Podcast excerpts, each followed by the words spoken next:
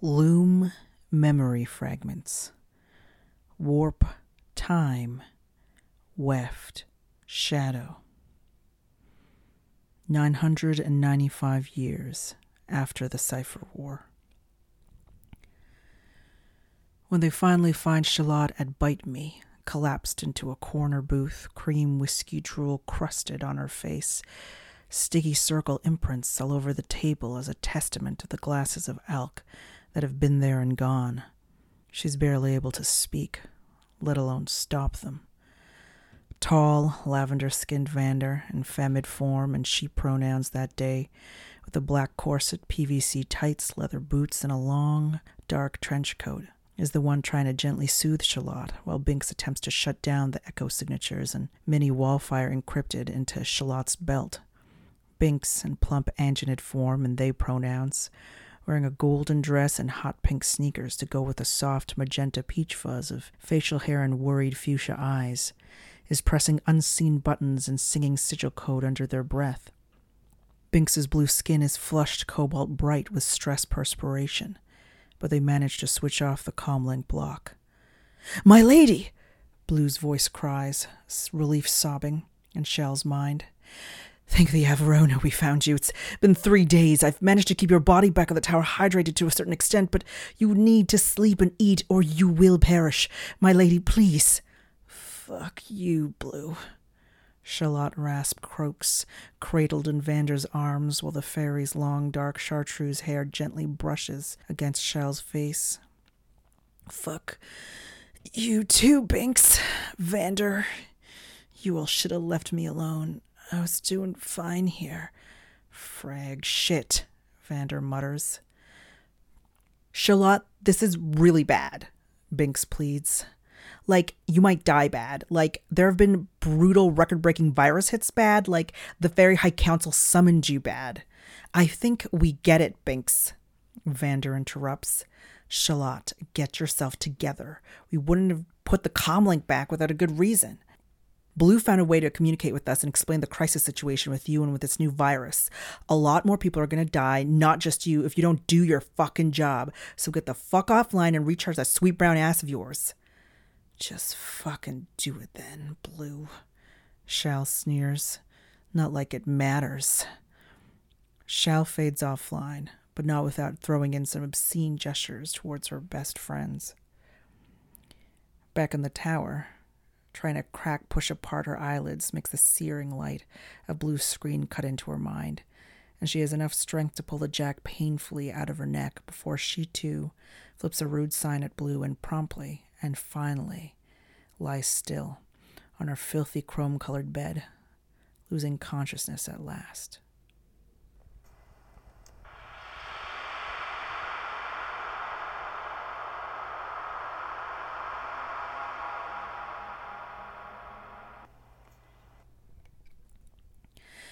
There have been two recorded deaths so far in the last 74 hours, both in Mird, of high ranking Shi.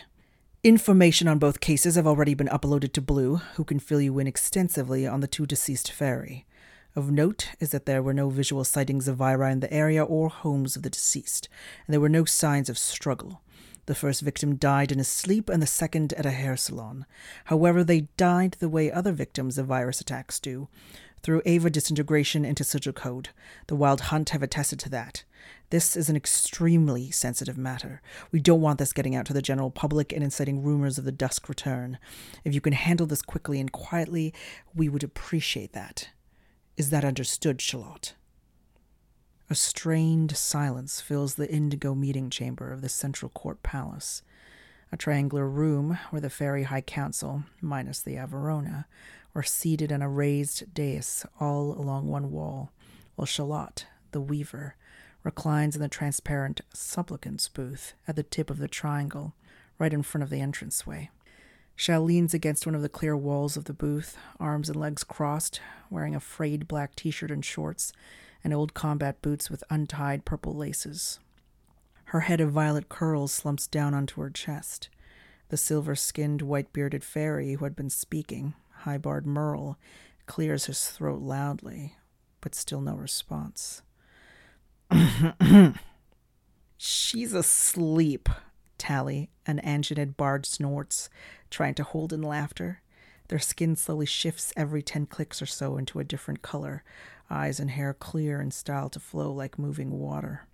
Fuck off, Tally, Shal growl slurs, raising her head to reveal her searing dark brown gaze. I ain't sleeping, just resting my eyes so I don't have to keep looking at the lot of you. You have no fucking clue what a rough week I've had.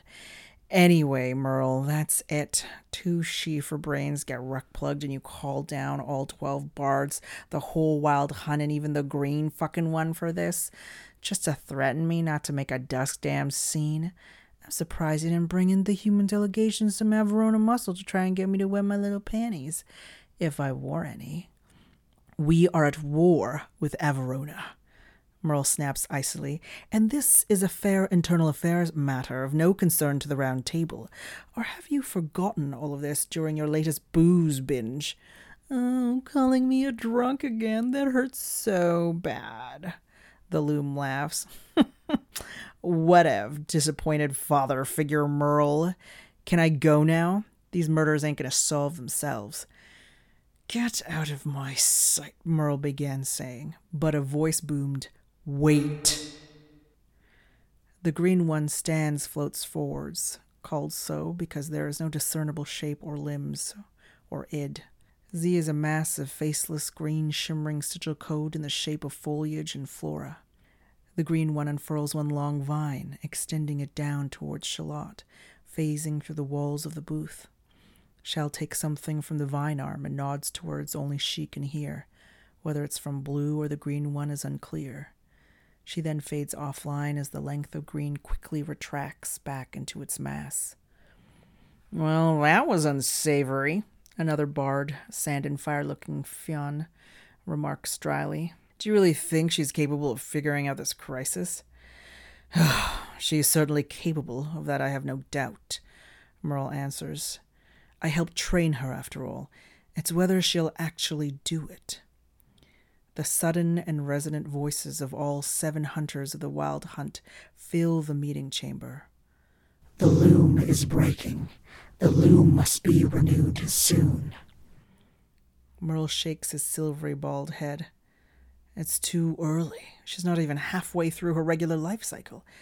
If she breaks now, that is the last thing we need with the Exian following growing by the day, the Averonians breathing down our necks and attacking every human delegation, and whispers of the dusk return causing panic among the people, we cannot lose the loom now.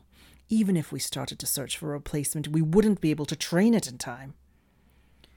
Whatever we decide, the Green One interjects, we must do something, and we must do it soon.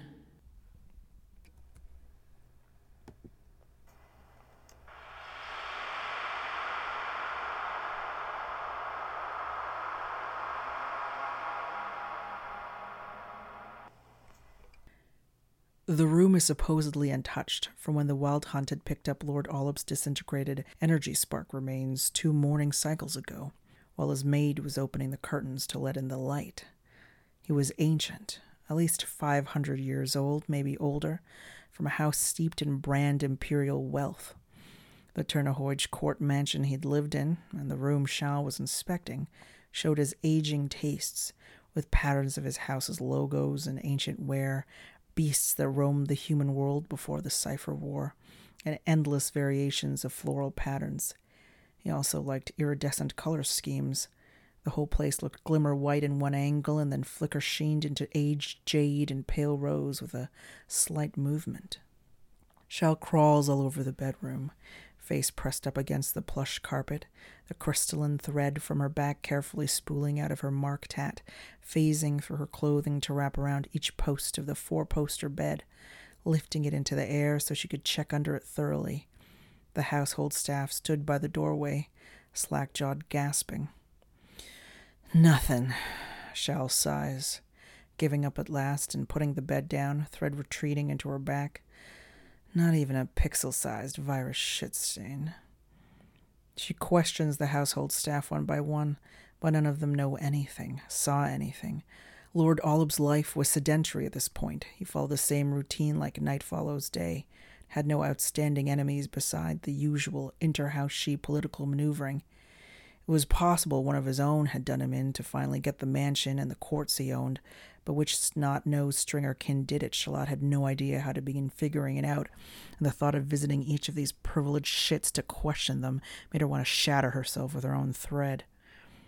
The second murder scene is more promising to her. The high end hair salon ten blocks down from Lord Olip's place, where Tanya got effing Ford. Shal remembers her as the heartless little number who'd been disgraced during the prank Shal, Vander, and Binks had pulled earlier in the year by switching the ports of the high she ball in a strip club, with attendees of the former ending up in the latter. Unsealed Fairy had partied at the Kanakma Palace while watching Tanya cry on a jumbo screen Blue had set up. It was a rare happy memory. Tanya had never recovered from the whole debacle. Witness and best friend Lucrez explains to Shal. Lucrez had been waiting at the salon for the weaver with the other witnesses to Tanya's death. Shal had given Blue instructions to gather all the witnesses in one place to speed up the investigation. The witnesses, besides Lucrez, were a couple of clients that had been getting hairstyles and the four stylists that had been working that day. All of them reported the same thing. Tanya had been passive aggressively insulting her stylist to Lucrez, complaining that the color her hair had been changed to disagreed with her lemon yellow skin tone, when she suddenly paused, wide eyed. Then she began to dissolve, fracture soundlessly, violet yellow energy spark coalescing into a pulsing ball. The wild hunt showed up, wrecking hair in mid cut, gathering the spark frag, and rode off. Afterwards, Shal sent all the witnesses home except Lucrez, asking her questions about Tanya's state of mind leading up to her death, while the two of them stood in the dark and temporarily closed salon. What do you mean she never recovered from the high she ball prank? Shal asks Lucrez. She stopped trying to go to balls and instead dragged me to shitty farm soaked parties. I mean, I normally would have welcomed a scene change from those borefuck balls, but these shindigs Tanya went to were filled with farms I'd never heard of before, grabby high fuckers, and terrible conversation. They wouldn't even let me read my book in peace. Shal blinks. You read books? She inspected the fairy woman before her a little closer. Short, asymmetrical hair, black and lapis lazuli striped, curvy teal flesh, and citrine amber eyes, all covered in a modest for she standards black dress. Shell's fave shade. Lucrez blushes. I know, it's so history hipster. I could just watch a hollow movie or upload the info, but it was a habit I picked up from my brother Iolo when he was in the Bard Academy. He'd bring these books home to show off how old and fragric they seemed to him, but I ended up just loving them and collecting them. I even figured out how to prog hollow movies into books so I can bring them with me when I go out. Um, I can show you if you want. Shal is reminded of another fairy that got close to her and loved shit like this, and a pang spreads from her chest and radiates up to her face, the pain look making Lucrez trail off uncertainly. Sorry, I'm, I'm being a borefuck again. Lucrez stammer mumbles, looking away and backing up instinctively. Tanya was always the interesting one. No, she was not. The vehemence in Shal's voice made Lucrez glance up in surprise and she startles when Shal grabs her hand and pulls her closer. She was not Lucrez, and we both know it. I may not look like the detective type, but I've learned a few things about fairy behavior from my bud Vander. And you, you're not like Tanya. You hung around her because she offered shelter from other dust damned, power hungry debutantes, and Tanya found your awkwardness non threatening. It was a friendship of convenience. You made her look good, she kept you safe.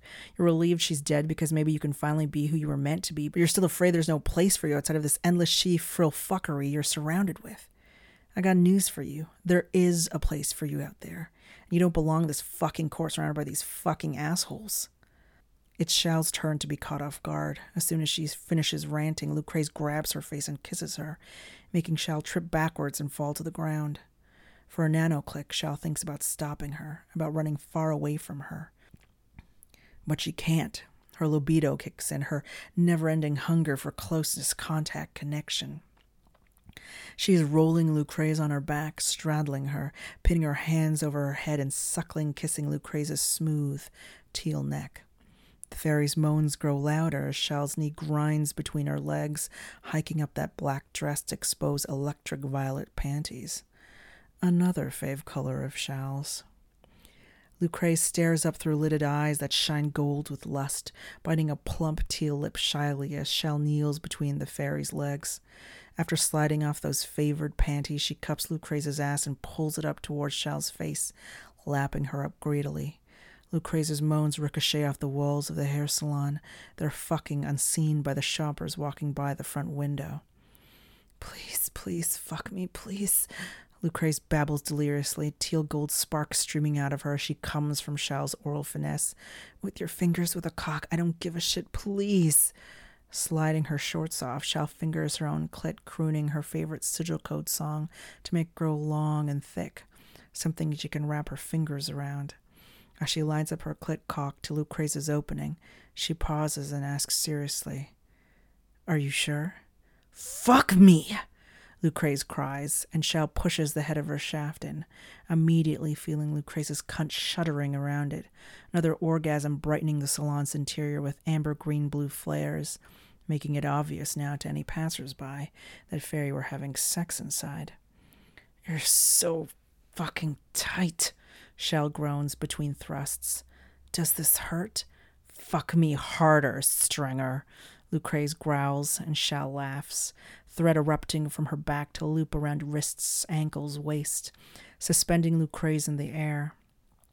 Shell kneels and grabs Lucrece by the hips, ramming into her while they start scream grunting together. The thread moves Lucrece into different positions ass up, face down, upright and facing Shell, knees up and facing away. Every five to ten clicks, the whole place surges with spark spunk and citrine tail bursts as Lucrece multi orgasm spasms.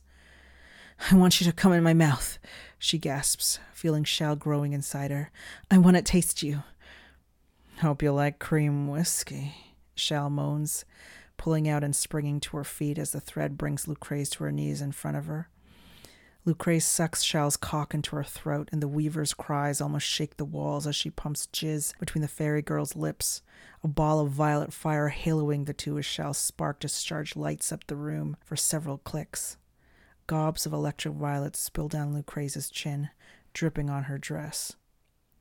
The two lie on the floor, wrapped in each other's arms, as Shal's shaft begins to recede inside her, her shirt and Lucrezia's dress finally thrown off to increase skin contact.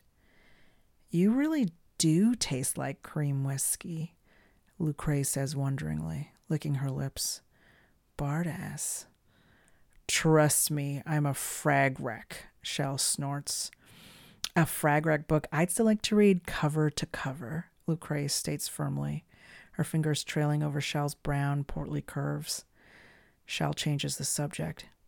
You know any farm parties coming up? I'm thinking of crashing one, see if I can get a lead on who or what killed Tanya. I've got a better idea, Lucrece suggests, citrine amber eyes sparkling. Would you do me the honor of being my date into a den of drugs and villainy?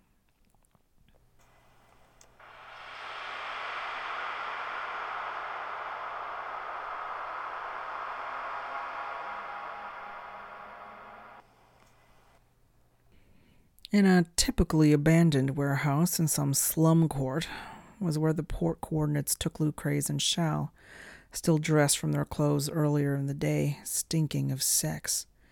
The power dynamics of the party became apparent, with richly dressed she youth being pinned up against walls or groped on couches by smirking unsealed bardasses.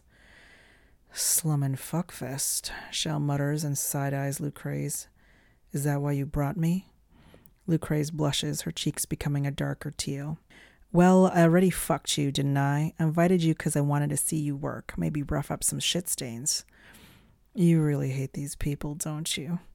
Let me put it this way. Each of these she arseholes would bring an unsealed to come slum with, but Tanya brought me to look risky sleek. I just want to see what's coming to them. Well, I'll see what I can do. Point me to the farm frags. Shal and Lucrece sit themselves on some threadbare, stained, decaying couches set up in a loose circle.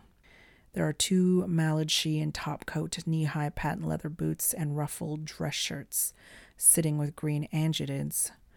One of the green fairy has three arms, three breasts, two legs, and a torso. Her entire body is shifting landscape of aubergine and apricot fractals.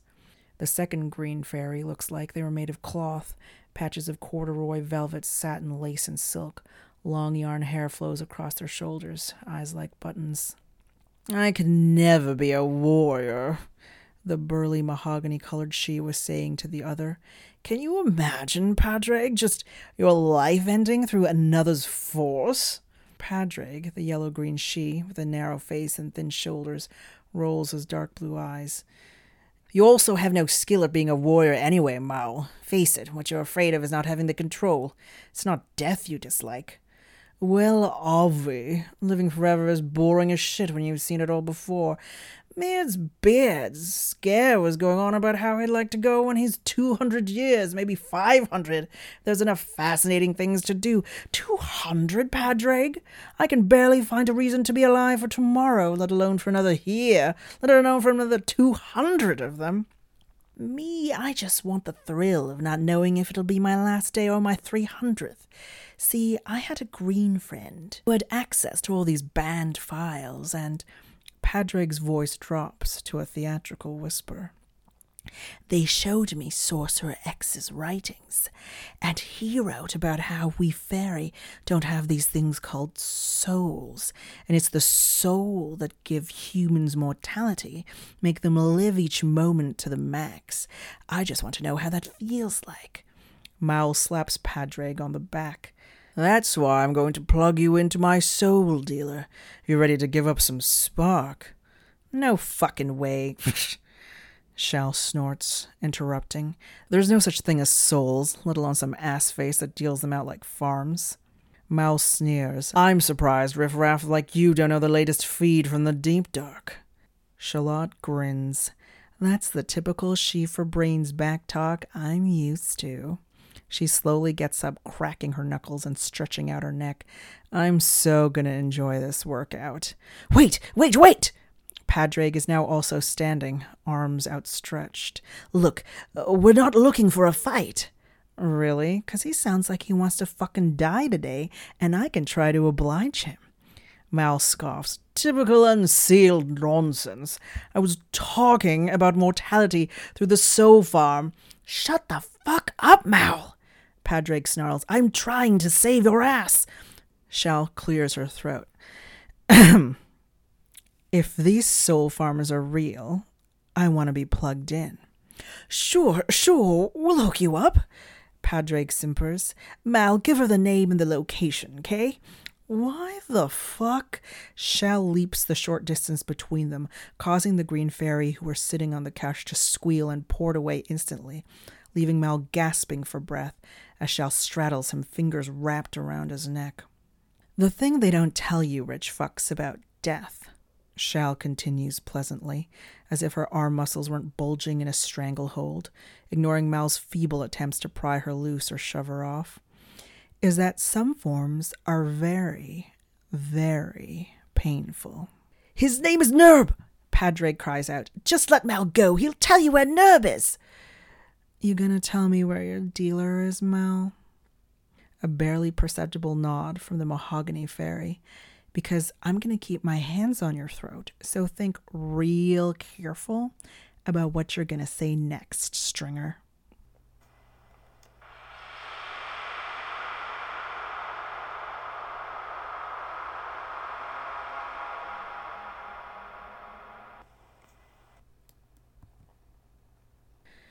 Fuck shit. Damn, that was awesome. Lucrez crows as she and Shal walk away from the two she towards one of the exits. I nearly came just watching you. You gonna rough up Nerb too? Ooh, this is gonna be so hot. Shal's voice came out flat. Lucrez, you're not coming with me. Oh, okay, I. I... Lucrez falters. This is it, isn't it? I give you my virginity, we have a nice time, and I never see you again. Shell stops in front of the port, raking her hands through her curly violet hair. Green one's fucking face, a virgin. What is it with dust down virgins? Lucrez, I didn't. I mean, I don't regret it. It's just. I'm damaged goods, Lucrez. I'm a frag wreck. Not the kind you want to read unless you want to get damaged too in the process. I'm not a person. I'm the loom. I'm a fucking weapon. I don't believe that shit. You don't believe that shit. How can you? So you're the loom. So what? A weapon doesn't make me laugh or make me come so hard or take my hand so tenderly or hold me while I vent. But you do, Shal. I get it. This is dangerous work. I'm not totally naive. You don't want to see me get hurt and you're tired of getting hurt too. I can see that. I can also see how lonely you are, Shal. So consider this. When you're ever done playing hero, when you ever have breaks from being a bardass, come find me. I swear by Mird's beard, I can be someone you can come home to. Shalott kisses Lucrez tenderly and then touches the port, walking through. But Lucrez can still hear her parting words as she goes. That's what they all say, until my curse makes them forget or die.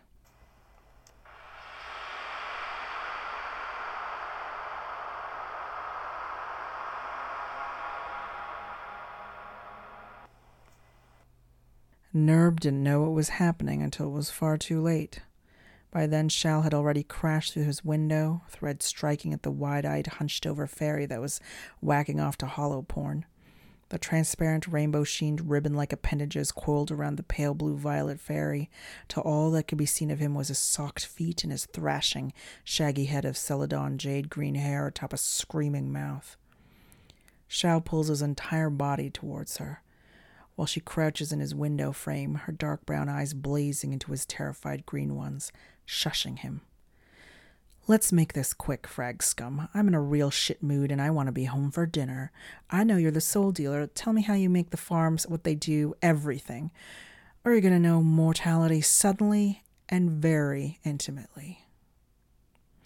Nurb starts babbling immediately, frantic sob hysterics. I, I was banned from the green. My whole sigil code. They kicked me out. I, I wanted to get back in. I, I met a guy in Mird with an Ava made of shadows. He promised me he could make me permanently mortal, change my sigil code so I could get around the ban. All I had to do was be his runner. I, I ain't actually a dealer. I just give out the farms. I swear. Please don't, don't.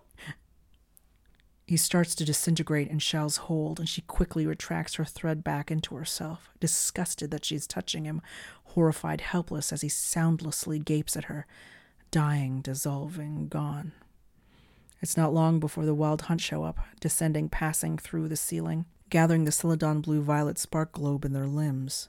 Another death, they say in unison. Have you found the source? Shalott grimaces. I thought he was the source. I've got one more lead, though. Time to visit an old friend.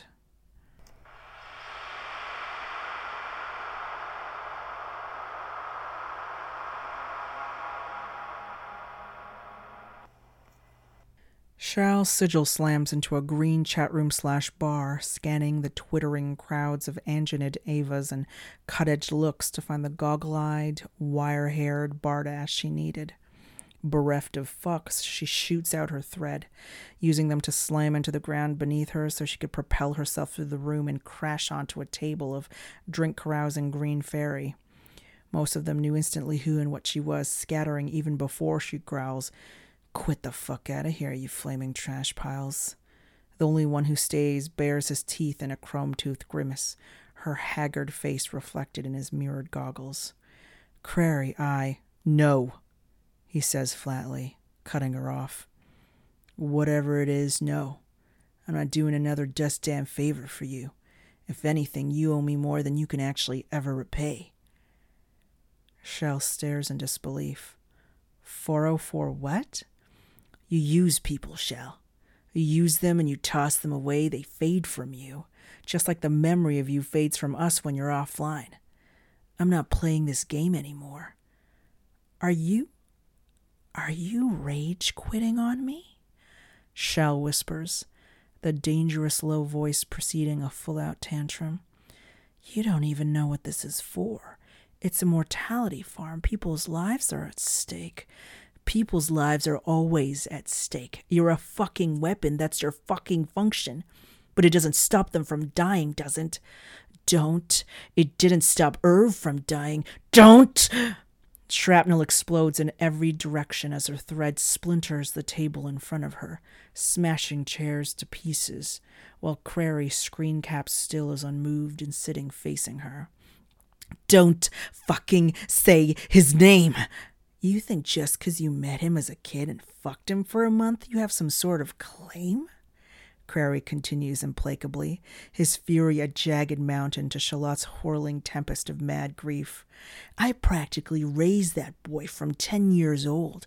I helped take him away from a world where he would have died for certain, where he was mortal, and yet, despite all of my efforts, he's still dead. Because of you! The entire common room is silent, terror awed Crary's words thrown into the loom's face. Many have already started to silently fade port away, but too many were caught in the need to know what the weaver would do next. They would not be disappointed. Shalotte's thread spikes out of her back to stab spread throughout the room, though not piercing any one or thing. Then, as if an elastic cord was released, the dozens upon dozens of ribbon like appendages recoils back, wrapping Shalotte's body over again until nothing could be seen of her, forcing her to port while all that could be heard was enraged, muffled screaming. As the common area denizens breathe a collective sigh of relief, they return to their previous chats and deals, animated and tense, all except Crary, sitting still.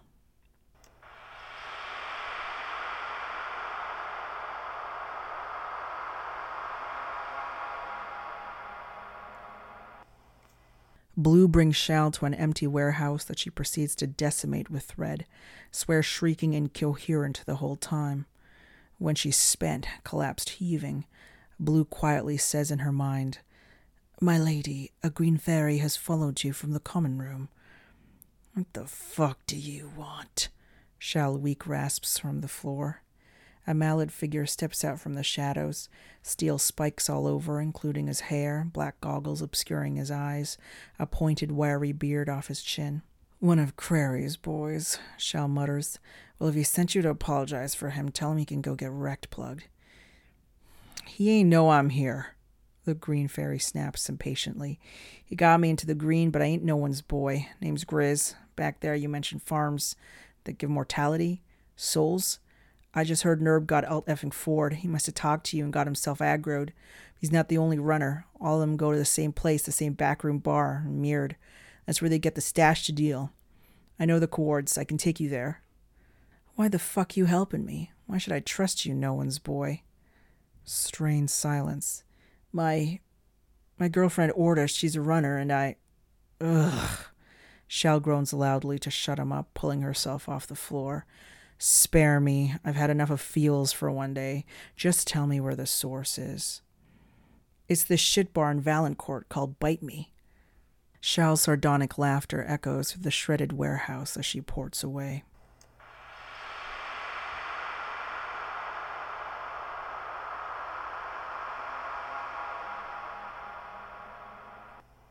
Another trademark entrance, explosion, debris, some screaming, vicious property damage. The back room is demolished. The dealer remains unfazed, as if they, like Crary, was prepared for the loom's fury. Shell immediately recognizes the creature with its upright, four limbed, single headed structure, and she pulls out a curling sigil code verdant leaf from her pocket, slapping it on the supervirus with a snarl as they try to fade out of this court, this world and existence. The green one says, Fuck you, by the way, she spits as the creature snaps back, stuck, locked into place. Nowhere to go, frag scum. I'm going to enjoy ripping you apart slowly for what you did to me, to Irv. The supervirus gargle laughs, hisses. if I killed Irv, so did you, mother. I am not your. Shal trails off, remembering the day her predecessor perished, where the old weaver had said similar words. The creature merely continues in Shal's silence. You are the weaver, the maker of the great tapestry, we are the gaps in your thread, the fade fraying patterns. Shal scrutinizes stairs while her thread begins to unravel out of her back, as if summoned upon hearing their name spoken. The thread meticulously starts to wrap the supervirus from the floor upwards. You should try our pills sometimes. You'll find they look familiar. The supervirus tosses some capsules at her feet. One of her thread carefully picks one up and pulls it close to her face. It is a clear pill containing writhing tar like residue, as if plucked from the streets post battle with the loom. This is the virus scumstains Irv had been collecting. Shell whispers, horrified. The thread is closing in, now covering the chest, now wrapping around the neck. How endlessly naive. You think the pills are taken from viri. Remember this, mother, and remember it well, for it is the last thing you will get from me before I am destroyed. It had never been the viri residue he was collecting all these years. It is you, mother. It's your essence that destroys. Finally, the thread consumes the entire creature, squeezing and shrinking downwards until it becomes treacherous dark goo ooze. Shell breaks a chair for good measure, but her question to Blue in her mind seems the most calmest that Blue's ever heard her.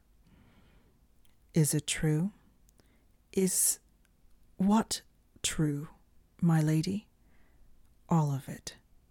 That I helped create the viri, that the soul farms were made of my essence, that my essence can make people die. Is it all fucking true? I. I. Blue trails off and says nothing further even when Shal commands him. Fuck this! Shal finally growls, pocketing the pills the supervirus had thrown at her feet. If you're not going to give me any answers, I'm going to find them myself.